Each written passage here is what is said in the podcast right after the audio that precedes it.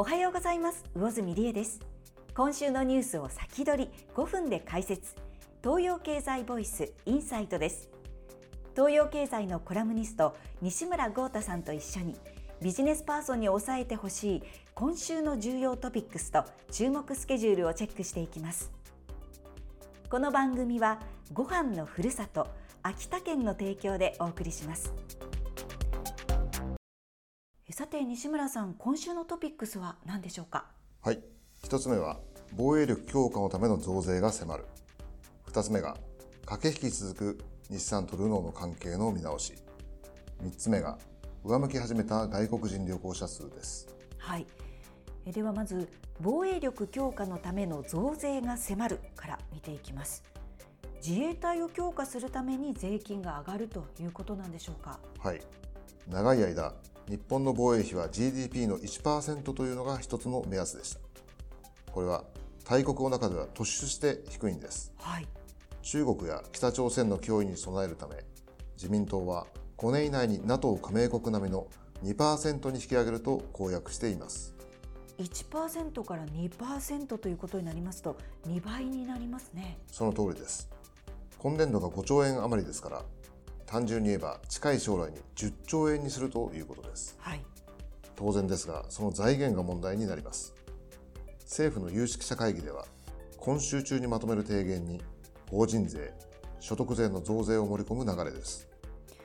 まあ、景気の先行きが心配されているこの時に増税ということになりますと企業も家計も苦しくなりますね。はい。インフレ対策が急務となる中で岸田政権は企業に賃上げを求めています。経済界は賃上げに加え法人税の増税まで求められれば不満を漏らすでしょうね、はい、個人に課される所得税については言うまでもありません。それと実は NATO では日本の海上保安庁にあたる沿岸警備隊などの費用も防衛費に含めています。こうした日本との事情の違いや防衛予算の中身について国会で議論されることになるでしょうさて次のトピックは駆け引き続く日産とルノーとの関係見直しです。はい。日産自動車は経営危機に陥った1999年にフランスのルノーから出資を受け入れました。現在ルノーは日産株の43%を握る筆頭株主でこれを15%程度に引き下げる方向で日産と協議中です、はい、日産はルノー株の15%を保有していますので実現すれば両者は対等な関係になるわけです。ヨーロッパが自慢のルノーは今2つの課題を抱えています。一つはもともと業績が厳しい上にウクライナ侵攻後にロシアから撤退して大きな市場を失ったこと。もう一つは電気自動車、いわゆる EV を開発するための資金が乏しいことです。はい。ルノーは日産株を手放すことで EV の開発の資金を手に入れたいということですね。日産はどう受け止めているんでしょうか？はい。ルノーの販売台数は日産の7割です。はい。自分たちより小さいルノーの傘下にあることに日産はフラストレーションを溜めていました。今回の関係見直しは願ってもない機会です。はい。しかし、日産の財務にも余裕はありません。ルノーはまとまった資金が欲しいし、日産はいっぺんに大金を払うのは苦しい。そのギャップを埋めるための駆け引きは、両者の今後を左右します。20年を超える企業連合の歴史が今岐路を迎えているということですね。さて3つ目ですが上向き始めた外国人旅行者数です。はい。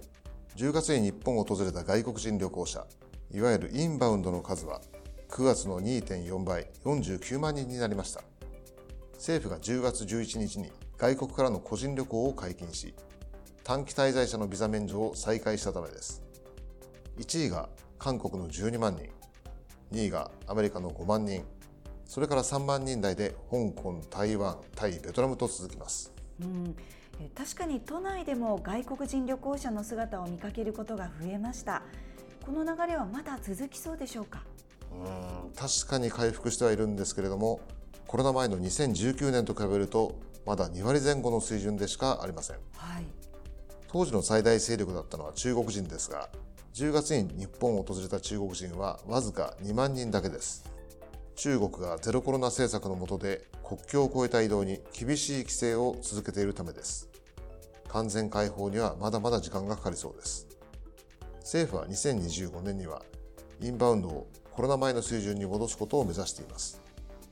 そのための計画を来年3月までに策定する予定です。日本の経済のためにもたくさんの外国人旅行者に来ていただきたいですね。西村さんありがとうございました。ありがとうございました。CM の後は今週の注目スケジュールです。この番組はご飯のふるさと秋田県の提供でお送りしました。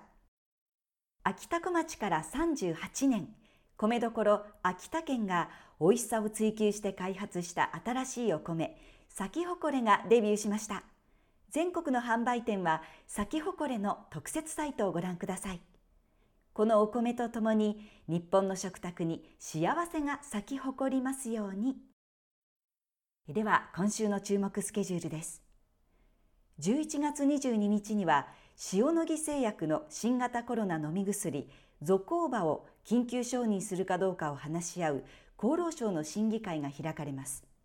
承認されれば軽症者にも使える初の国産飲み薬となります。11月25日には11月の東京特部の消費者物価が発表されます。全国の消費者物価の先行指標として注目されます。